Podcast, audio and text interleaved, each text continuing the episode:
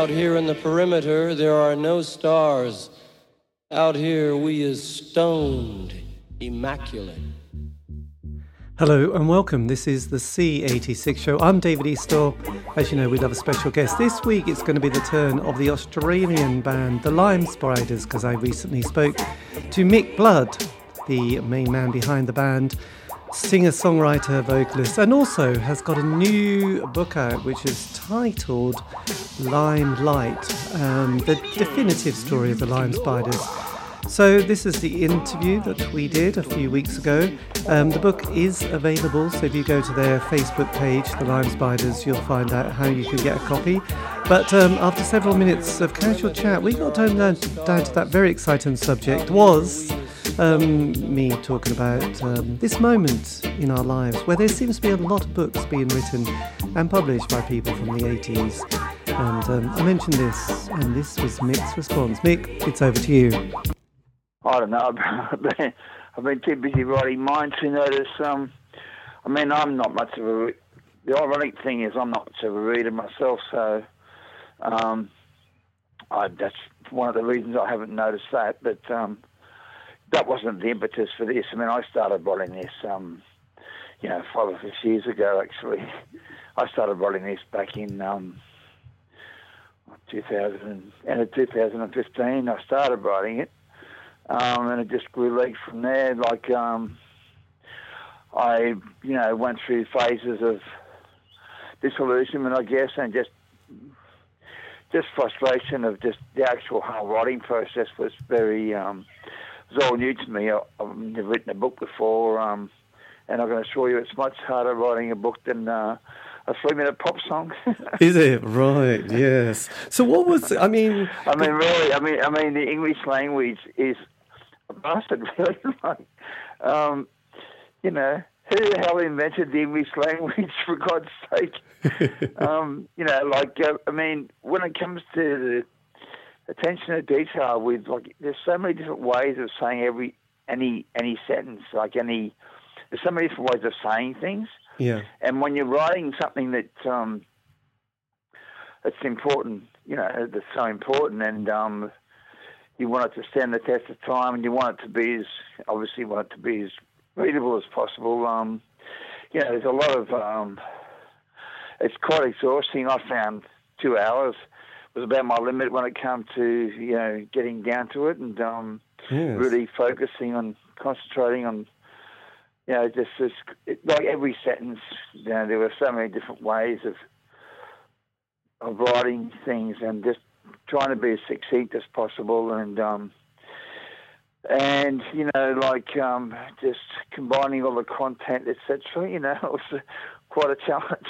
I would imagine. Did you go through it kind of chronologically from sort of the your sort of the, yeah. The, so you, you, and you kind of that was the way you approached it. You sat down and thought, right, this is it, my childhood. Yeah, well, see, when I first started, I, I just had um, all these random anecdotes, and I thought, well, that's not going to work, you know. Like, and I thought, how am I going to, how am I going to do this? And the only way, to, the only way to do it was chronologically, um, because I started the band in '79, and um, so only I know the uh, the real story. You know, the yeah, there's a lot of um, I mean, and and on that subject, um, that was part of the impetus of me wanting to, you know, make the effort to write a book because I got really annoyed with um annoyed one word of of just when you do a Google search of the band's name, the Lime Spiders, you come up with all sorts of rubbish, you know, which is just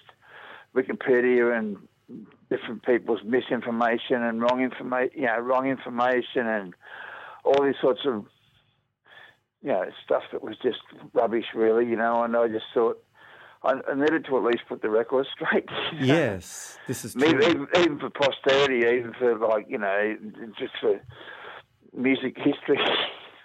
yeah, and did you? I mean, when you when you were sort of working through it, and obviously having to sort of put your put the notes or writing it, and then going back and rewriting it, did it become a much more um, heavy or much more sort of uh, a deeper process for you? You know, having to sort of then sort of after your sort of two hours, then sort of coming back, you know, pondering it, thinking about it, and then coming back the next day and then sort of either adding to it or then going back and slightly changing bits? Oh no, well, well, um, after I'd have a writing session, I'd quite often I'd sort of designate a writing day where I did have two sessions. I'd have one in the afternoon as well, you know. So then I'd have um, so I'd have a, a, good, decent break in between where I wasn't thinking about the book, where I just completely, um, you know, took my mind off it and came back fresh. And then, interestingly enough, um, after a couple of years of it, um, I eventually found the best time for me to write was um, really early in the morning. Like if I, I quite often I've, I've interrupted sleep. Um, and so I quite often would wake several times during the night, and then by about four o'clock thereabouts would be wide awake, and then I'd I'd, I'd write down in the you know in the still of the night before the before the distractions of the day got in the way, before life got in the way of because it's easy to yeah, you got to be really disciplined about actually finishing the bloody book. like um, and yeah, life distractions can really get in the way of um, of of things, you know, like in moving house was a big one and things like that, you know, like along the way. So, you know, like I eventually got there. But I mean, yeah, that early morning session I found was really good. I'd do it before I even had a, often do it before I even had a coffee or anything. I just do it straight away as soon as I woke up and before I even had a shower or anything. When my when my mind was really fresh.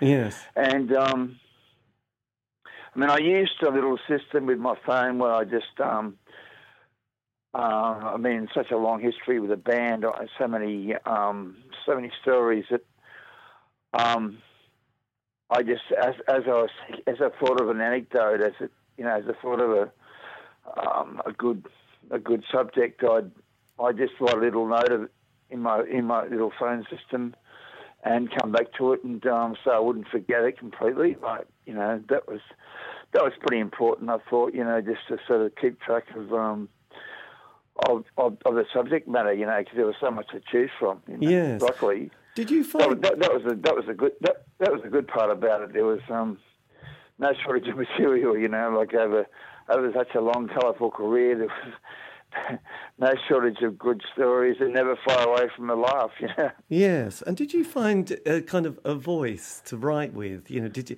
Because sometimes you know, with people they talk about sort of finding this voice. You know, a sort of like because otherwise, you know, I've, I've read a few sort of biographies you know, on the music front. I suppose it's like this one. Oh, there was another story when, you know, like this kind of example of like someone who was a drummer with David Bowie in the 60s. Said, oh, there's another story. There was a time when me and David were blah, blah, blah. And it sort of, it kind of feels a little bit like the person hasn't really sort of got that right as, you know, it doesn't, it feels. Oh, man, it, it's, it's, it's not a name dropping charter. It's, um, I mean, the, the beauty of it is it's, it's all about, I mean, I, because I started the band only, and I mean, nobody knows the band more than myself, you know. So um, it's gospel, and it's the, it's the truth is stranger than fiction, you know. And I didn't need to pad it out with name dropping, and I mean, certainly there's plenty of um, anecdotes in there which you know mention famous people with were involved in the story along the way, people like Iggy Pop and Joe Ramone and so on. And, but um, you know, I, I, I, I, I guess my whole the bottom line for me was to keep it as positive as possible. As a, I didn't want it to be a cliched sex, drugs, and rock and roll sort of story. You know, like um, because we're very unique. Um, it's a it's a it's a great story. I mean, it really is um, a, a sort of bit of a heartwarming story of a band that had a lot of international success from humble beginnings. You know, from very humble beginnings, and um, I certainly had good memories of all that, and that's how I start the uh, book. You know, like um, with those the first couple of chapters of how how music was a big part of my life as a kid was. You know, that's uh, the first chapter, and how um, I eventually you know became part of the thriving Sydney music scene at the time, and was lucky to be in the right place at the right time with a really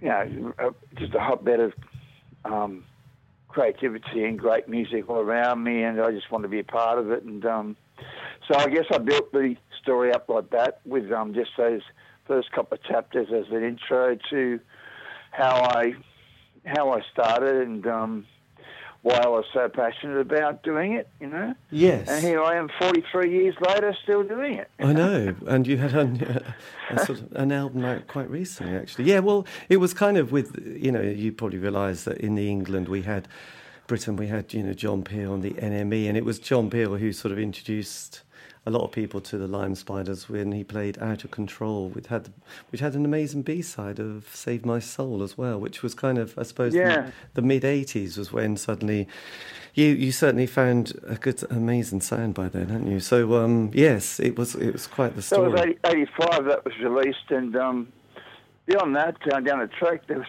I'm not sure if you know, but there was a there's a um, Adelaide hip hop band called the Hilltop Hoods who had a big hit with a with a song called um, uh, something Sweater, um, and they actually sampled that that um, that Wimple Winch, um, or the, the original version's bass riff to start the song, and and it's um big part of, of that song. yes. Um, and a lot of people, and it was quite a big hit song in the hip hop circuit, and um, a lot of people over the years have thought it was, um, I thought they ripped us off. That they'd, um, but I'd explained to people that, that that we'd covered it, and they've actually sampled the original, like, um, you know, um, just to put the record straight, because yeah, that was a lot of people's, you know, uh, um, because the song's pretty, the original is pretty obscure, unless you're English, because I don't think Wimp, I don't think Wimple Winch were unknown in England. I think they were quite a big band. Yes. Um, yeah, And did they you? had a they had a great sound. Yeah, and did you, as you, as you sort of working through, you know, your life story and especially the band, obviously the two things are linked so much. Were there aspects that you, or times were you slightly thinking, oh, I'm gonna, that's going to be a bit of a tricky, that's a tricky time, and you know, you were sort of knowing it was coming because obviously working through the years and decades. I just wondered how you cope with those kind of ones. Oh well, as much as possible, I separated my private life from the band career because was I wanted to um, keep the whole story about the success of the band and um, focus on that. Um, but obviously, um, there was times where it was unavoidable to unavoidable to mention um, some significant um, things in my life that um, certainly you know, impacted on on my um, you know on my ability to do anything, but on my you know I just impacted on my life, and you know obviously it affected my you know my desire to play, etc. And I've just mentioned a few of those things along the way, but in general, I kind of avoided that because it wasn't. The story's not about me; it's about the band. Yes. And as a, you know, I had I had to have that separation. I thought. Um, I think some biographies get, or some some band stories get a bit indulgent about. I mean, I think you know, for instance, Anthony Kiedis. Um, he's his book Scar Tissue about the Peppers. I mean, I just thought that was actually pretty indulgent. I mean, a lot of a lot of me, me, me, and um, not enough about the. Um, for my liking, not enough about the how the band evolved and so on. You know? Yeah, absolutely. Did you? I mean, when you when you were doing the book and then sort of finishing it, did you sort of did it feel even more of a, an amazing experience and time than you had imagined before writing the book? Because sometimes reflecting back, because sometimes that thing of like we have a, we have a moment, then you know life, you know the next thing happens, the next thing. We don't have much time sometimes to reflect until a little bit later on in life, and then you sort of look at bits and then rethink about them and reanalyze them. Did you Yeah, sort of feel That- that- even a, a bit a, a lot warmer towards the, the band than you than you had sort of thought you had? Well, it's, it's a good question because really um, there was quite a bit of research. There's a bit of research involved as well with certain details, and yeah, for instance, the uh, itinerary, the American tour, a two-month tour we did the states in um, in 90, 98. Um, and um, Oh, sorry, 97. um, but um, so I find I know more about the band now than I ever did. I discovered things. I discovered things about the band that I never knew. About. That I, even though I've formed the band, and it's been my band all these years. I actually learnt a bit, a bit about the band myself along the journey. Yes, and uh, I suppose was, that... which was fun, which was interesting. You know, like um, you know, there was um, a lot of home truths which I knew, knew about, but there was other things that I, that I wasn't aware of that um, which come, you know, and even some of the some of the the 24 page color insert for the um, in the book, and there were some images in that that I'd never seen before when I was sort of researching, doing Google searches and stuff. I found a couple of things that um, made it to the book, which um, I thought were good enough to use, you know. So um, that was also interesting, you know. Yeah, absolutely. No, I know quite a few people who've sort of, when they've started doing that, um, you know, process, have have sort of sometimes reached out and sort of found things, or so someone said, "Oh, I've got a photograph you might be interested in," and they've never seen it and thought. My God, that's amazing! Yeah. You know, and and memories are kind of a funny thing because sometimes I can remember the picture of a time that happened decades ago, but if I, if I was to be really honest, I can't really remember actually that moment. But I think, well, I've got a photograph. Thank God there's a photograph because otherwise I would have had no idea. But obviously someone clicked and then you think, okay, that, that was definitely me, and that must have been that time. But it adds another part of your story. Yeah, well, that's why the um, I mean, the um, the insert of images and photos and things are um, it's also chronological, you know. So it's um, it also it's like a pictorial of the band's history as well, you know. Yes. And when you and when you sort of would started, so I think really, I think it really adds. I think it really adds to the story having it having all those images as well. You know, really well put together by my graphics guy that put the whole, you know, all the artwork and, and graphics and typesetting, etc. for the book. He did it all, you know. Yes. And he was he he did a fantastic job because I self published it, you know. So the whole thing was. A very steep learning curve for me.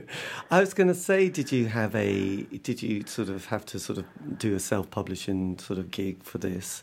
And you obviously had. Yeah, I self published it because, you know, I looked at the option of. Um, I, I applied for one of the more one of the major publishers, Allen and Unwin, and never heard back from them. Then I established that um, I went to a sort of some sort of discussion or talk or something, and learnt more about the whole thing, and and realised that um, with major publishers, when you approach them with your synopsis, um, they you don't even get you don't even get a reply. They only reply if they want it. it you, otherwise, if you haven't heard from them within a month or so, it just means you haven't they don't want it. They, they don't actually tell you they don't want it. So you're like in this period of limbo.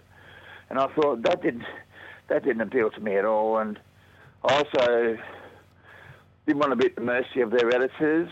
Yes. Um, because I mean my wording was, was I wanted it to be you know, the flavour of my of my words and um, my sense of humour, etc. And um, you know that's important um, for the flavour of the book. And um, so I, I, I, did have editors involved. There's some good editors involved, and um, did a lot of um, did a lot of um, you know editing as, as, I went with every every word almost. And um, but having said that, there was still a few things that slipped through the net. You know, I'm probably the only one that noticed, but there's a few little grammar issues and um, a couple of misspellings.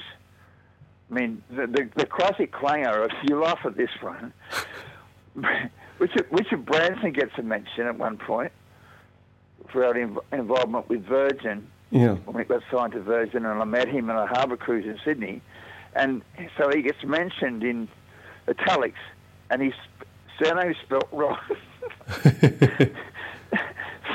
that's a real, that's a real shocker. That one. like, so that's been. And that fits through the net of all the editing and so on. yes, I know. Yeah, you got you got to laugh. You got to laugh though. You know, I mean, he he probably deserves it, I reckon. but it's always interesting because you spend all that time working on something and you finish it, and then the first thing you you then open it one day, and the first word you look at is like, or the first sentence. Oh no!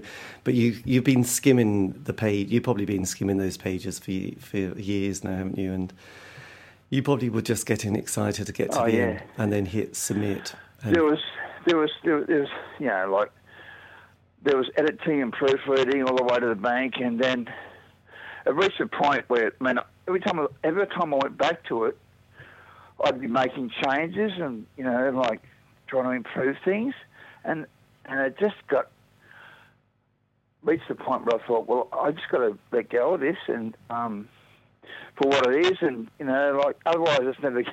Otherwise, I'm never going to finish it. You know. yes, and the great I thing mean, is. being, being, a, being, a, being a perfectionist doesn't help, let me assure you. well, and also the great thing is it's it's a sort of form of archiving because obviously you've got the story and the narrative, but also you've got all these amazing images and posters and, and pictures which would have kind Yeah. of, which would have kind of just disappeared in you know ten years time. So it's I always think these well, yeah, projects so are I amazing. I like, I like, I like to think, I like to think it's um, it's actually pretty important in the animals of, of the annals of Australian music history. You know, it's it, it'll hold a place in Australian music history as a definitive story, which is. Well, it is a definitive story because I wrote it. Yes, it's not some sort of hearsay and not ghost written and that sort of thing. You know, like there's a lot of things that are ghost written. Um, little rock stars out there that have you know got their ghost writers to do, you know, do it for them, and um, but I, I, you know, that that never appealed to me at all. Yes. Because my story is a very personal one, and um, sort of integrated in, you know, my character is, you know, um, my, you know, um, my my sense of, um, I don't know, spirit and so on is uh, all through the book, and you can't, you, know, like a ghostwriter couldn't possibly emulate that, you know, like um, get those, you know, my words onto the paper, you know. Yes, absolutely. Did you sort of feel that sometimes with the band you never got the kind of credit you deserved that some of the other bands around that time did?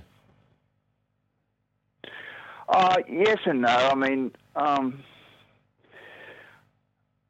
I think we certainly had songs that should have been commercial hits. I mean, songs like The Other Side of You and Jessica and some of the more sort of ballady or, you know, melodic, um, you know, very, you know, radio-friendly songs that should have probably been hits and then would have been a much bigger band because that's the way it works in Australia. You know, it's it's a pretty limited market, and um, unless you're Jimmy Barnes and you know Cold Chisel and people like that, you don't um, get recognised. I mean, we were still regarded as an independent act, but I mean, we were signed to a major label, and um, you know, people people sort of there's a lot of things that people didn't know about the band. We were still regarded as a, like a bit of an indie punk band, and that was another part of the another big part of the reason I wrote the book because I wanted people to know that we were a lot more than that. That we had a lot of success with a, major label and um, toured overseas and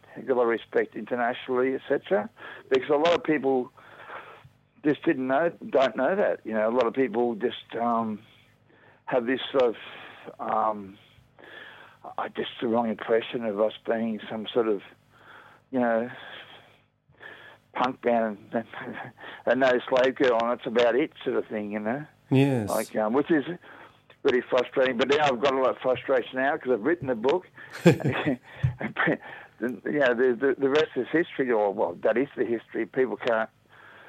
You know, I- I'm not going to be concerned. Not going to be too worried about those sort of um, those sort of impressions in the future because now I put I put it all out there. You know, so people who are interested can actually read it and and um, know a lot more about the band, you know. Yeah, because there's one thing, because having you know having a career like this, which is never the easiest one, probably the hardest, one of the hardest ones. I mean, there's a lot of hard careers, but music can be quite ruthless, can't it? And you know, with time and reflection, when you look at you know the the story of the band, do you sort of see certain periods where you suddenly like a lot of us, me included, kind of go, oh yeah, that, that at that stage there was a couple of decisions, and there would have been that would have been the better decision. I mean, you made the best decision at the time that you could, but you know, but but you you develop a certain amount of wisdom. I just wondered if if, if you well, were. Well, hindsight's ama- uh, uh, uh, you know fantastic with everything, isn't it? Like, yes. You know, well, yeah, absolutely. About, you know. But I just wondered if you were I thinking. Mean, yeah. That, oh yes, you know. Well, in, in hindsight, like um, we had some shocking management um, in in our heyday. Um, so I didn't know. I wasn't confident enough about the. I didn't know enough about the industry back then to be confident enough to consider managing the band. And um, I eventually took over the managing the band in '97, but that was way down the track. I mean, by that stage, a lot of damage had been done by these idiots that uh, managing the band. You know, like um, and just you know, misrepresented us and. Um, you know, um, that, that that's probably the biggest regret I had. But I, you know, um, I I battled on and um, took over the management myself, and um, you know, it's sort of, um, I guess it's sort of um, indicative of my powers of persistence and you know perseverance and all that. Yes, because a lot of yeah, a lot of people would have given up completely but I knew we had a lot, lot more to offer, and um, you know, um, eventually was we were putting out our sixth album, um, only you know during COVID, unfortunately, so we couldn't tour. But that was our sixth album, and that's the thing. I mean, it's six albums, including a really um, good quality live album, um, and so we weren't just an indie band that put out a couple of singles, kind of thing, you know. Yes, I mean, when with, with your last album, which came out, it, it, was two years ago, wasn't it, in lockdown? I mean, had you sort of got yourself a new lineup at that stage? Was this, or was this kind of the one that had, was a sort of a previous? Because I have no idea who who's in the band. Well, this, this, was a compilation.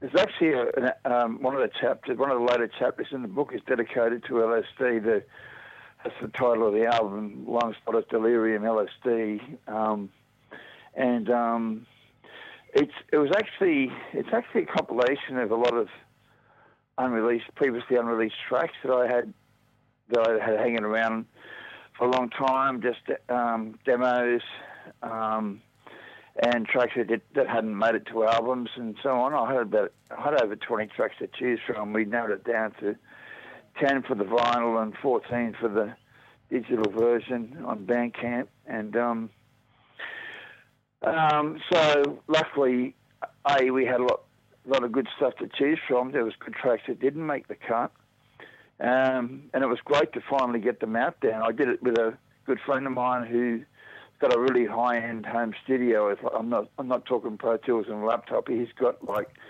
amazing gear that he sourced from um, all over the world, like um, reverb amps and things that um, that were um, used in famous albums and things. Yes. Like um, he did a Glenn did a fantastic job with it. Um, you know, because there was a big um, there was a big disparity with between the quality of the of of the, of, of, of the um, masters. I mean, we had all you know everything from pretty low-fi demos to some high-end top quality recordings, which had been which didn't make the last didn't make Beethoven's Fist that were mixed in America um, by Michael Brower for that album.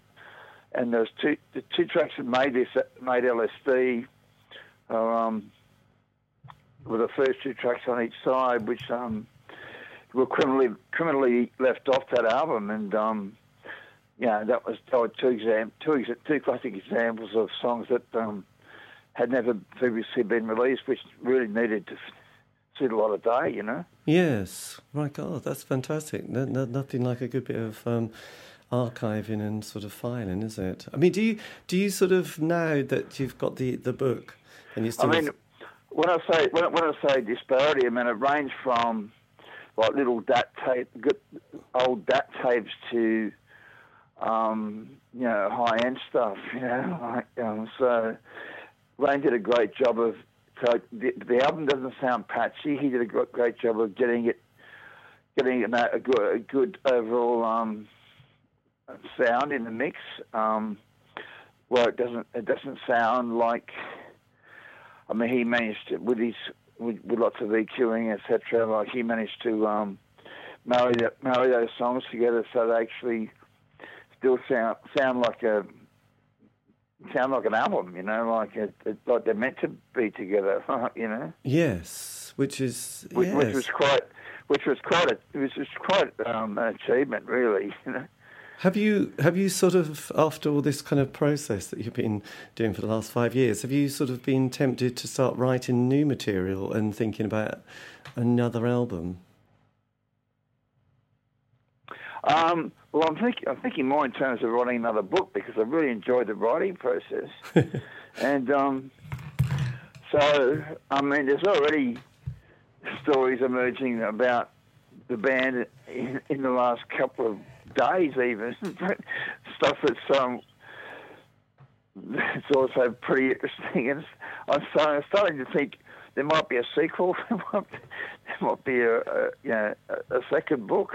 Yes. I mean, like we're not finished. We're not finished yet, so like um, anything could happen. Probably and, will. You know? And also, I mean, because it's available online, isn't it? You can get it directly to you from yourself. Are there any plans of um, I don't know, having it more accessible for the world market, or is it a case of still sort of coming straight to you? Uh, I gave up on that because I went through, I, I, you know, there was publishers in, there was music book publishers in America, like Hozak Books, for instance, uh, were interested for a bit. Then I never heard back from them, and um, you know, that sort of those sort of disappointments. I thought after a while, I thought, well, you know, just I I do things best when I do them myself. It seems like um, so. I've ended up, um, you know, um, just self-publishing it and sort of marketing it myself. And um, you know, there's been distributors in Europe that, that have also been interested for a couple of days, and then they've dropped off. You know, sort of thing. You know, so yes. I mean, I'm open. I, I mean, you know, I, I, I'm I'm really enjoying. Um, the hands-on approach of um, I'm selling. I've been selling lots of quite a few copies to record stores here. Right. Because vinyl's made a bit of a come. Vinyl's made a bit of a comeback, so it's been good timing in that respect, and it's a really good pressing. It was done by a Zenith, Zenith Records down in um, in Melbourne. They they pressed it with a really good quality disc. It's like 180 gram for for vinyl aficionados. It's a it's a heavy platter. It's like 180 grams, so it's and it's coloured vinyl. Yeah, um, but it's really. I mean, even that myself was a learning curve for me because I do remember clearly that um, back in the early days of collecting records in the late 60s, early 70s, records vinyl was was were more solid, you know, and then they when we got into um, the 70s, they become more flexible and flimsy kind of thing. And but this is back to old school, um, you know, um, platters, and um, they've got just better fidel- better fidelity between the grooves when you've got a decent system, decent stylus, and so on. You know. Yes, absolutely. I, I sort of noticed that, and I do remember sort of some of my vinyl was very warped, and you'd have to put some weight on the stylus to keep keep it from jumping over the place. So that was always a bit annoying. But yes, so so on the purchase and on, on the on the book front. So if one is, but, but, but getting back getting back to that question, though, the other the other book when it comes to writing, I mean, um, I've got a million songs hanging around like that you know that, that I haven't recorded, but um, so that's a, that that is a possibility down down the track. Um, once I consolidate a new lineup, which is happening as we speak, but um, but when it comes to writing books, I mean, my next book's probably going to be about um, my an old dog of mine actually, and called A Dog with Nine Lives, and that was going to be the first book I was going to write because it's a short book with um, just nine short chapters, which would have been a lot easier to write. But um, and but, you know, like I ended up, um, I was how this another reason why the why I started writing Limelight was because I started putting just tour anecdotes, anecdotes of our history up on Facebook and so on, and quite a few people was saying, "Oh, you got to write a book, Mickey. You got to write a book. This is too good," you know. And eventually, I I thought, well, why not? You know, like it was just, but it was the whole thought of it was just too exhaustive at first. I thought, how am I going to even start? You know, where do I start and how do I start? You know, like and so it was a really um overwhelming, and you know, the, the whole thought of, of of writing one was pretty overwhelming to start with. But once I got into it and got a bit of a system going, it um, it became a lot easier. Yes. Um, once I had a bit of direction with it. Yeah. Did you? So did you have um not an editor, but did you have somebody that you were able to sort of show pieces to, to sort of say yes, that's you're going in the right direction, or yeah, there, there was a yeah, there's a few people I randomly um ran it by, you know, tapped us and there, and just got a um bit of feedback. That um, you know, getting good feedback, and you know, um one of them was one of them's over in London, PJ Crittenden. You might know PJ, who used to run a venue, venue over there, and I ran I ran a whole lot of chapters by him in the early stages, and he really liked it, and um, I got encouragement from people like that, you know. Yes, absolutely. And you got a designer to sort of bring it all together.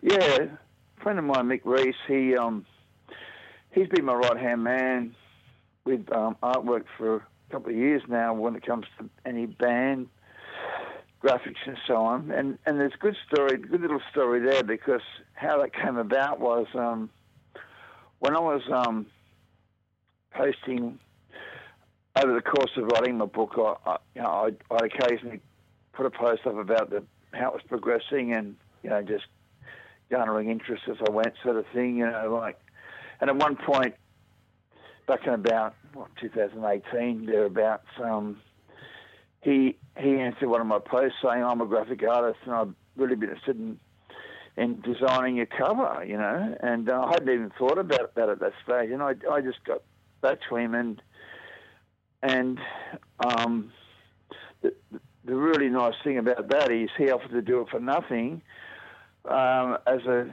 to, as a repayment for all the good times he'd had with the band, seeing the band. You know, like a, as a as a gesture of um, goodwill for all the good times he'd uh, he'd had seen us the Spiders. So I just thought that was one, lovely, and um, you know, I just from that point on, he's become a my my guy with with um, artwork. It's just fantastic. He did he did everything. He did the whole everything to do with the design and layout and typesetting and so on. So it's a good looking book. Apart from anything else, um, regardless of the writing and the content, it's actually it's a it's, it's a good look. Yeah, it's got a good cover and um, yeah, the insert's really good and it's good layout and yeah.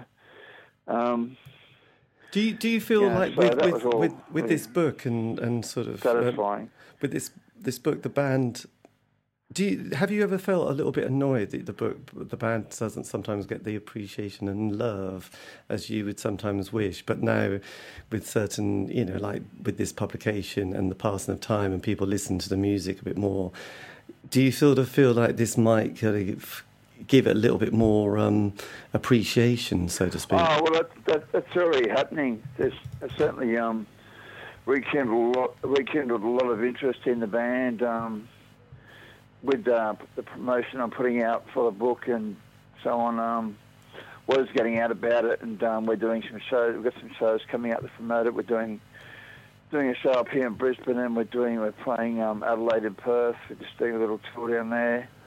Uh, the next year we'll get down to Sydney and Melbourne and um, pick our venues carefully, but you know um, we'll get we'll, we'll, eventually get around the circuit and um, but know, it's um, obviously more possible now because COVID's not as bad as it was. Um, so you can, you know, it's, it's, feasible to actually get out there and tour. Um, so yeah, the book's certainly a great thing to promote, and um, you know, there's not, probably nothing better to promote a, you know, than a, than, than a definitive story about the band. Yes, absolutely. You know, it, it also provides people who've only got a vague handle on the band, you know, which um, the average person's got no idea. Basically, um, unless you're a real fan and you're into that sort of music, um, you know, the, for people who've sort of had half a the half interested sort of thing, well, they can grab the book and have a have a read and um, and enjoy the read and, and go from there. You know, like it, can only rekindle interest in the band. You know? Yes, oh, no, I'd imagine, and I think you're. Um, I did notice in a sort of rather no, I don't know. It's not lazy, but I did notice you, you, you, do have a lot of monthly listeners on Spotify. So obviously, it's, it's still kind of um, people are still discovering. I would imagine you get oh, a lot of oh. new people discovering the band. Don't talk to me.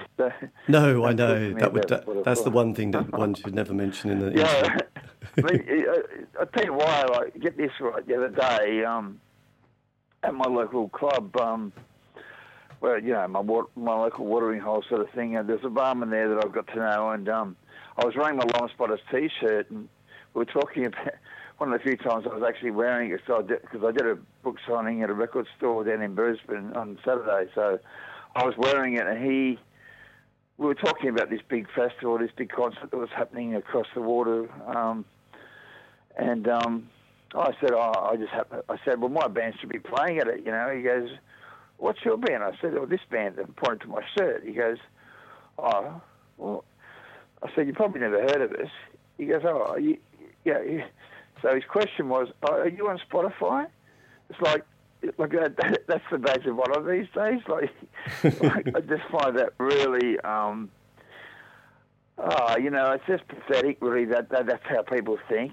You know, like, you know, which is another good thing about having the book out because it's far more than searching for a band randomly on one of those streaming channels. You know. Yes, absolutely. And how did it feel? Because obviously, with any with life, we all sort of look back and sort of lots of friendships, relationships, things went up and down.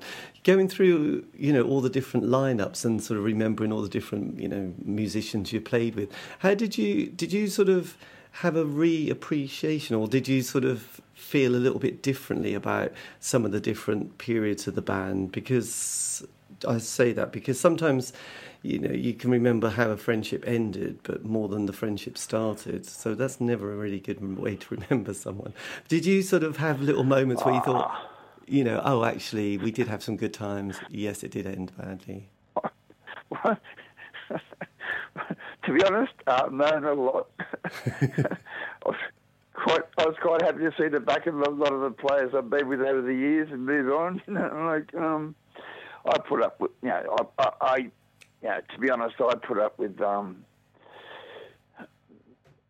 you know too much um, too much rubbish for too for too long. With the core lineup we had for many years, recorded albums and toured the world, I wasn't given the respect I deserved by those guys at any point really. Um, even when I start, even when I took over management, nothing really changed, and um, and so I just eventually uh, uh, that that that was wearing away my self esteem. You know, I, I, probably wasn't aware of it, but it was like an insidious thing that was like um, they'd have their in jokes and so on, and I'd, I'd be lucky if I ever got a thank you for my efforts, etc. And like, it was just um, eating away at my self esteem really, and uh, eventually.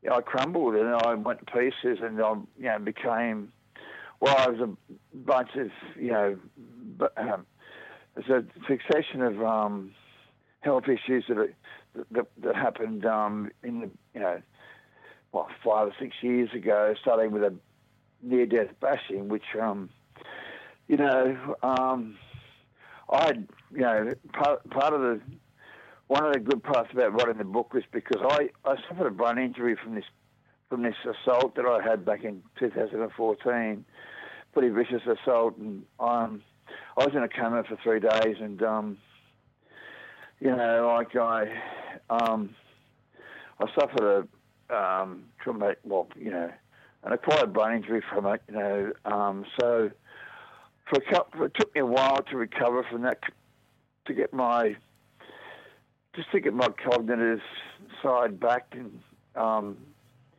you know, um, optimum, you know, to its op- optimum level. And writing the book actually was really therapeutic in that respect because it triggering all those memories and the actual in the actual writing itself and using my brain a lot um, really helped um, because that was perfect for when you got a brain injury. It was with there's a thing called neuroplasticity where um, uh, the the brain is such a big a, a, big organ that there's a lot of so much of it's unused that it can find um, tracks around the damage and the injury and um, so I'm sure that's what's happened to me over time, over those years of writing the book. I'm sure it was actually really. Um, it's almost like I've got a new brain now. I think you know, like uh, from writing the book. You know, I, I just think that's a, that was a really good backstory. You know. Yes, my God, that is that was the most hideous event you probably ever experienced, wasn't it? Your horrendous beating. That was not good, was it? Jesus. Yeah, well, I, t- I touched on it. There's a, there's a. I, mean, I didn't dwell on very many negative things in the book. I kept it as positive as possible. But there's a chapter called Dark Days where I mentioned that period where that happened, and the following year I got diagnosed with prostate cancer, and you know, like, um, then uh, you know, as a result, I sort of went into a chronic depression, and um, you know, just hit below rock bottom kind of thing, and you know, it wasn't that long ago. It was like 2015. So in that, so I gradually, um, it's been a long haul back to sort of happiness and, um, you know, happiness and in, in you know, being, ha, having being a lot fitter mentally and physically than I was back then, and um, it's taken a fair bit of work, you know, just you know, just gradually just um, moving to where I've lovely place I'm I'm, li- I'm living in, and that's all sort of mentioned in the in, in that in, in in the story. You know, like because um, it was pretty. Um, yeah, it's a good backstory. You know, like it's it's really it's a really good survival story. You know. Yes, I mean, did you feel before that horrendous little moment in life? Did you sort of somehow look, re- reflecting back on that now that somehow something it wasn't a great experience, obviously horrendous. But did you also do you also feel like sometimes things ha- like have to hit a bottom for a change to happen? Did you feel like if that didn't happen, then you know life would have just continued in a path that was probably not going to be very good? Um, I, I certainly think that it um, was a blessing in a big disguise, if that's what you mean. Like, um, because I do feel a different person these days. I feel like I've learned a lot from that, and I'm um, writing the book and moving forward, and just becoming a lot more positive and appreciating life more. I guess when you've reached that point and you survive and you get through it all, um, and you're happy again, you're sort of happier than ever, really, because you you don't take things for granted. You know, you just um, you hear this sort of story a lot from people that have been, you know, that have survived those sort of traumas and things. Um, and it's very true. It's just like you just really start to appreciate every day more. You know, and um, you know. Um, I, am you know, just so happy to be alive and be, you know, really productive with the band again, doing the doing what I love most. You know. Yes. But yes, because I did. I, did, I remember once hearing someone say, "I don't know, swap your expectations for appreciation, then your life will feel like a miracle." Which I know is a bit, you know, soppy, but actually, it's like, oh, actually, it's quite a nice thing because, in a way, that's actually um, that, that, that, that, that's a good summary of what I just said. Actually, yeah, that that makes a lot of sense. You know, um, because you can spend there's a lot of people.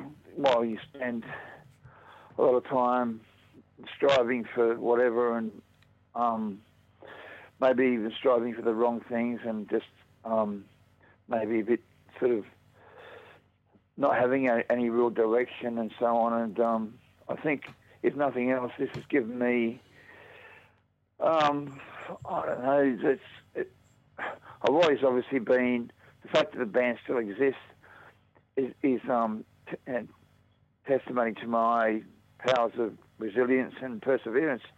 And that's, and getting, so getting through that um, trauma was definitely um, I got my old self back, and I got my spirit back, and it took a long, took a took a few years to gradually get it back, but just little increments, just um, that I was doing for myself, you know, just to gradually improve my self-esteem and so on, and um, and I'm just really proud and happy that I did I did that, you know, and um, you know, it's sort of um, it's a very personal thing, and I'm just so so satisfied that I finished writing the book and I got it out there, and it's it, and it's you know it's it's something it's a it's a, something I'm very proud of, and um, you know getting good feedback about about it, you know, and people are enjoying the book, and um, you know, um, you know that's more that's you know it's it's it's actually selling better than I thought it would.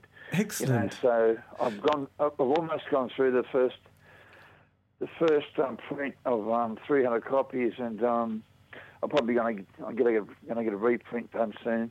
You know, that is fantastic. So, if people want to buy it, do, is it best to go to your is it Facebook page, Lime Spiders Facebook, or is there any other? Yeah, or well, probably the easiest way would be to, to go to my email address, um, and then I can give people just the, the PayPal details of how well, the PayPal details are the same as my email address, actually. So either or. Yes. Just go to Clotman, it's uh, clotman5 at gmail.com. So C L O T M A N 5 at gmail.com is, my, is the PayPal address.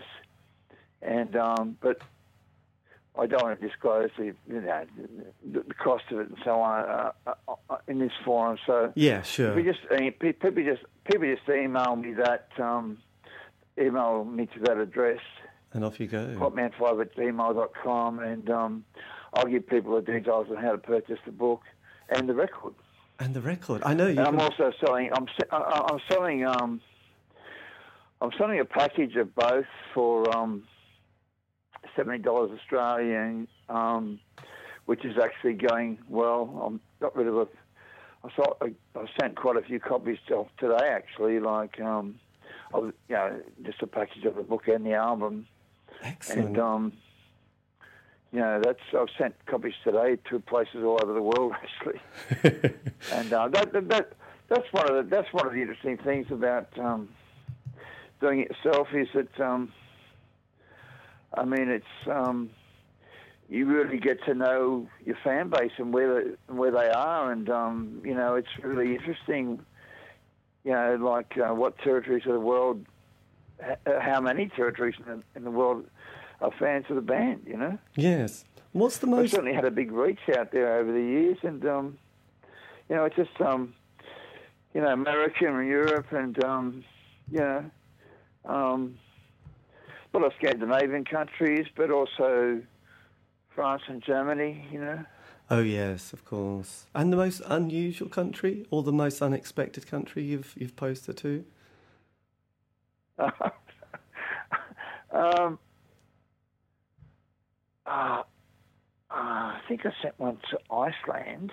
Right, nice. Um, but I mean, when, when you get royalty statements, that's when they, when they get these detailed royalty statements of um, of streaming services and so on, like um, 20 cents here, 20 cents there, whatever, you know, the things you don't get much for streaming. Um, you get some pretty uh, obscure companies come up on those lists. yes, there you go. Well, look, this has been fantastic. I'm so pleased that you've managed to get this book out because you know it's just a, an amazing thing, and also you know after your horrend- horrendous accidents and illness in the mid, uh, yeah, 250, 14 and 15 last decade was not good at all. So I'm just so pleased. But look, this has been fantastic. Thank you ever so much it, for giving me your time. It, it's, a, it's a good, it, it's a good feel good story, really. Like um, everything about it, man, the, the, the way the band how the band evolved from humble beginnings to you know being a you know um, gaining a lot of respect on the world stage, and then you know um, surviving what's happened in recent years and and kicking on with it. You know, so it's all. Um, I like to think, well, as much as possible, it's a it's a positive read. You know, it's it, I like to think that it's um even if you're not into music, it's actually a, a book that could um give people you know, lift people's spirits if they're in, if they're on a bit of a downer, you know, like just so that even someone like myself can um, can get there, you know. Yes, absolutely. No, I mean uh, there was. I mean, it's like I mentioned, it's not the easiest easiest of careers paths. I mean, I know it's there were, probably are worse jobs, but actually there are some things that come with the world of being in a band. And well, I guess well, for, well for me it wasn't it wasn't. Uh, I guess it wasn't. Um, it, I didn't go to the job centre to choose that one. It was something I was born with. That that that um, the music um, side of things. I mean, as I mentioned in the um, first chapter, early in the first chapter, I mean, um, I was born with the singing genes. I mean, both my my dad my dad was a tenor, um, and both my older brothers were singers in in uh, bands. So it's been a male trait in our family, which is, um, you know, one of the first interesting bits of trivia in the in the book. Um, and this book's got no shortage of um, no shortage of, of, that sort of trivia. You know, a lot of things that people wouldn't wouldn't have known about. You know. Yes, absolutely. Yeah. Yes, it's fantastic. Well, look, thank you ever so much for this. This has been amazing. And um, look, best of luck. Yeah, and I will, you, and you. I'll keep in touch. But I'll, i can also send you the link if you want to put it on your Facebook page as well. So um, this. I yeah, I'd love to, Dave. Yeah. Yeah, no problem. Look, appreciate take, it. Um, it's always it's, nice talking to you. Yeah. Well, look, take care, and look, all the best for the future. I hope it goes really well with this book and, and album. Take care who knows? He might even get over. He might even get over to England one day again. Hopefully, yes. Did you ever play? You must. Yeah, you played England a lot, didn't you? Actually. So. Um, uh, we played twice. We toured. Um, we toured there a couple of times. Um, uh, 87 when we did a European tour. Oh, sorry, 88. I, I, 88 we did a European tour which centered around Roskilde, the Roskilde Festival. We played Roskilde, which was probably the biggest gig we ever played, and um, we built a. We started in London on, on that tour, and um, then again in 1990 we went back promoting our third album, Beethoven's Fist. We um, did a little showcase tour, little two-week tour with Dred Zeppelin actually. um, we did five shows in over in Britain, so yes, and a couple of our own shows in London. So yeah, been there a couple of times, and it was um, it was fantastic playing over there. A whole different um, atmosphere, really. Yes, absolutely. I know. I love, I love, I love, I love playing in Europe. It was just, um, it just felt really different. You know, bands are treated a lot better over there. um, you know, yes. like they're shoved into a hole in the wall and um, they shut the doors and hope for the best. yes. Well, look, I'll let you groove on. But thanks again for this. It's really appreciate it. And take care okay. of yourself, okay? Cheers. All right. Thanks, mate. Cheers. Bye bye. Right. Bye. See you. Bye. Bye. And that was me in conversation with the one and only Mick Blood, lead vocalist and main man of the Lime Spiders, talking about his life in music, but most importantly, well, one of them, um, is the book that has just come out called Limelight the definitive story of the lime spiders. For more information, if you go to their Facebook or his Facebook page, the lime spiders, you'll find out more information of how you can get a copy. But anyway, a massive thank you. This is um, David Eastaugh, the C86 Show. If you want to contact me, you can on Facebook, Twitter, Instagram. Just do C86 Show. Also, these have all been archived. Aren't you lucky? You can find those on Spotify, iTunes, Podbean. It's true. Anyway, have a great week and stay safe.